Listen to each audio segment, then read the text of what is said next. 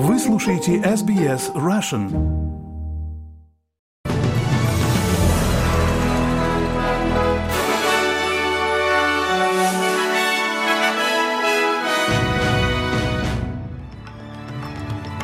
Добрый день, вы слушаете новости СБС на русском языке. С вами Виктория Станкеева. Сегодня среда, 20 декабря.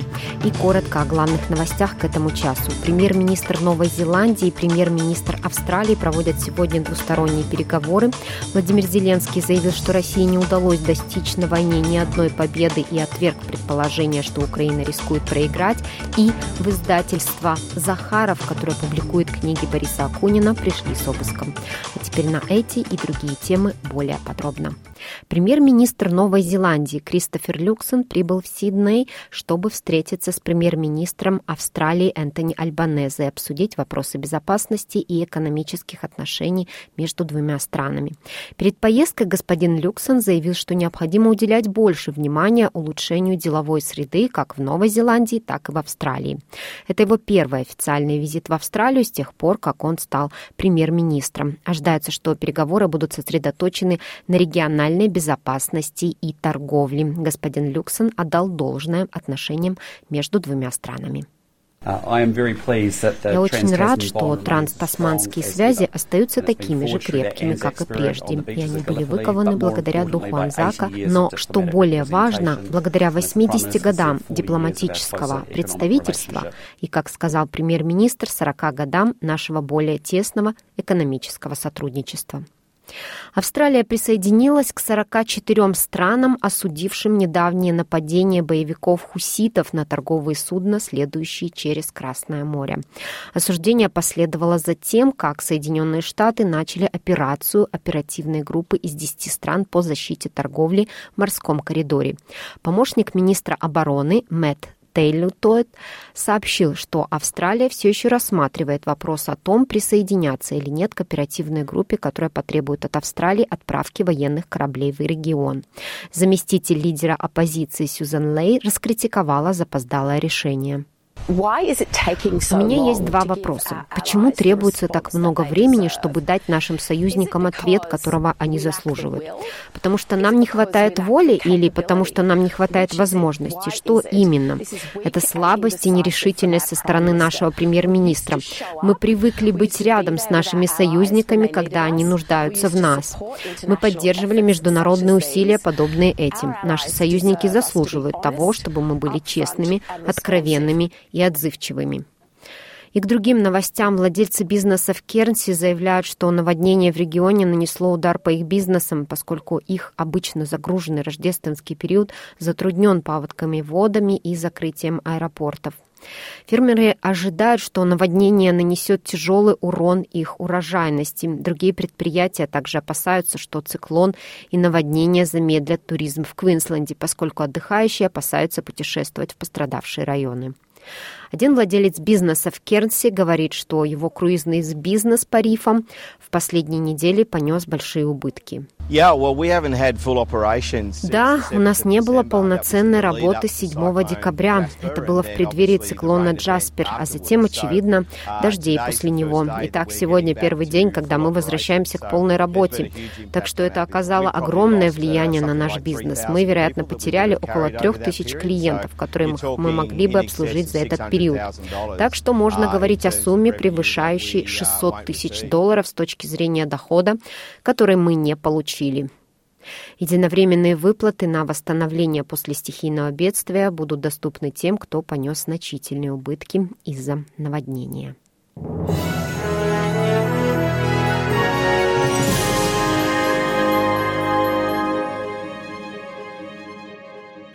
Вы слушаете новости СБС на русском языке. Голосование Совета безопасности ООН по гуманитарному прекращению огня между Израилем и Хамас было отложено по просьбе США.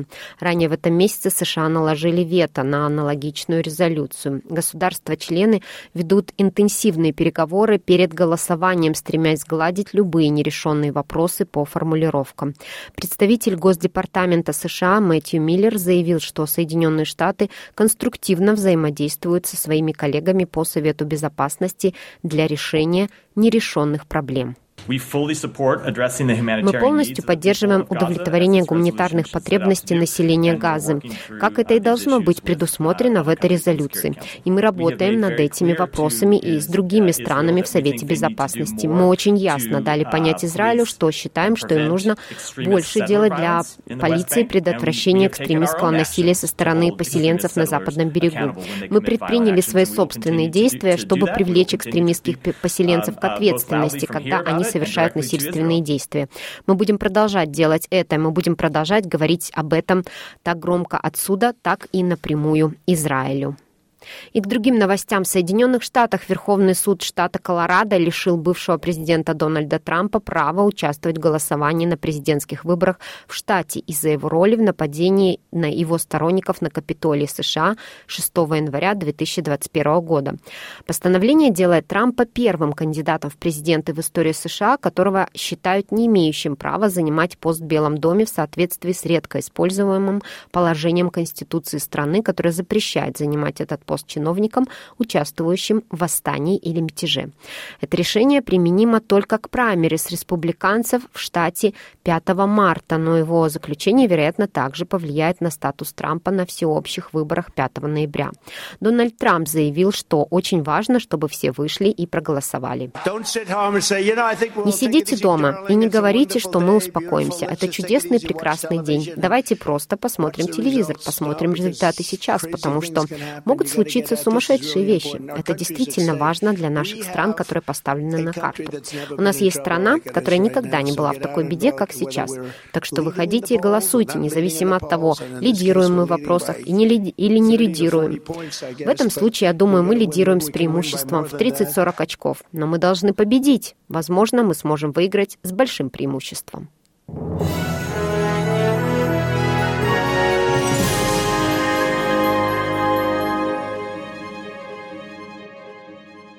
Продолжаем наш выпуск. Президент Владимир Зеленский провел итоговую пресс-конференцию за год, в ходе которой заявил, что масштабы мобилизации в Украине могут существенно возрасти. Как сообщает BBC, президент заявил, что украинские военные попросили его о мобилизации 450-500 тысяч человек, но он предложил им доработать план, чтобы он учитывал не только привлечение новых военнослужащих, но и демобилизацию тех, кто служил уже около двух лет.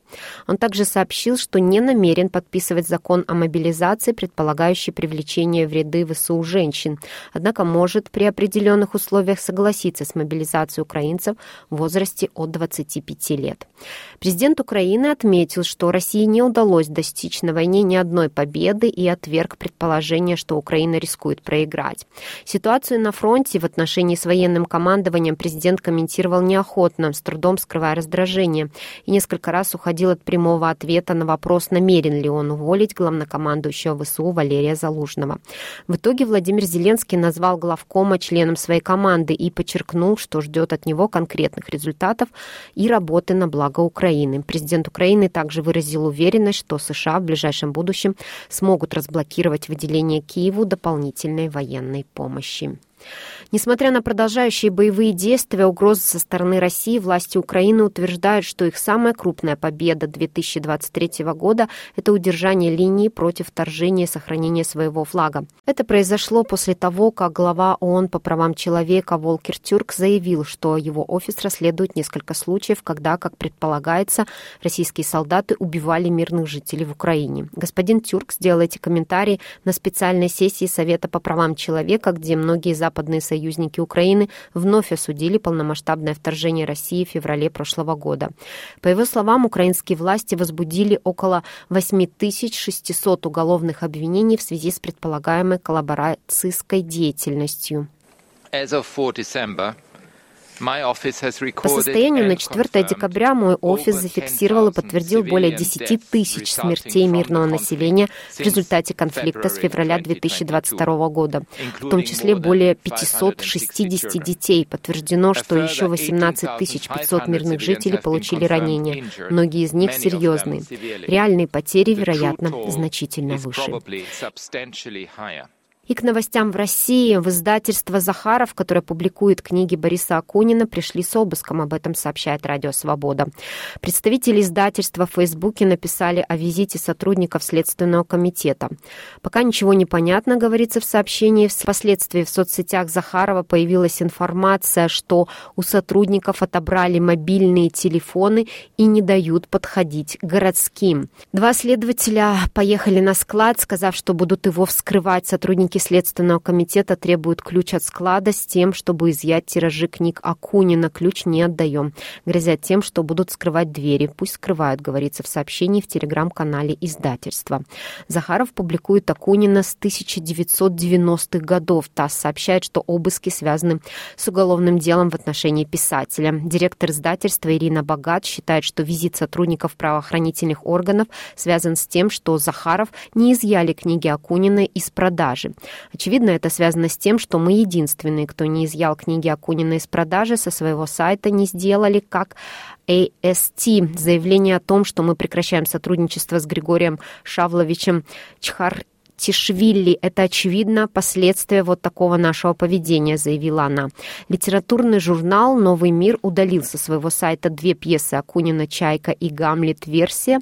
Остались в оглавлении номеров, но при переходе по ссылкам сообщается, что данные страницы больше не существуют. На это обратил внимание писатель Игорь Савельев. Ранее издательство АСТ сообщило о том, что приостановило распространение книг Бориса Акунина и Дмитрия Быкова в сети магазинов магазинов «Читай город буквоед» их книги также сняли с продажи. В понедельник Бориса Акунина внесли в список экстремистов-террористов Росиммониторинга.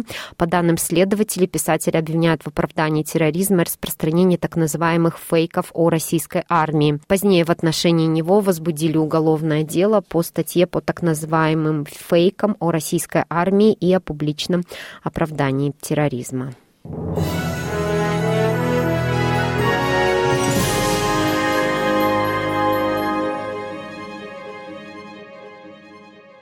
И в завершении этого выпуска курс валют на сегодня и прогноз погоды. Австралийский доллар сегодня торгуется по цене 68 американских центов, 62 евроцента, 61 рубль 9 копеек. И о погоде.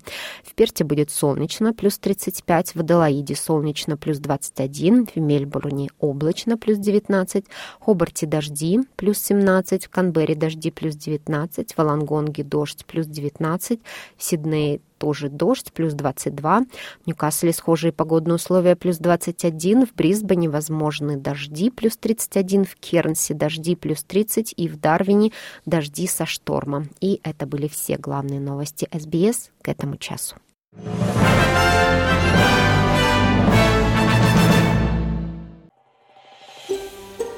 Хотите услышать больше таких историй?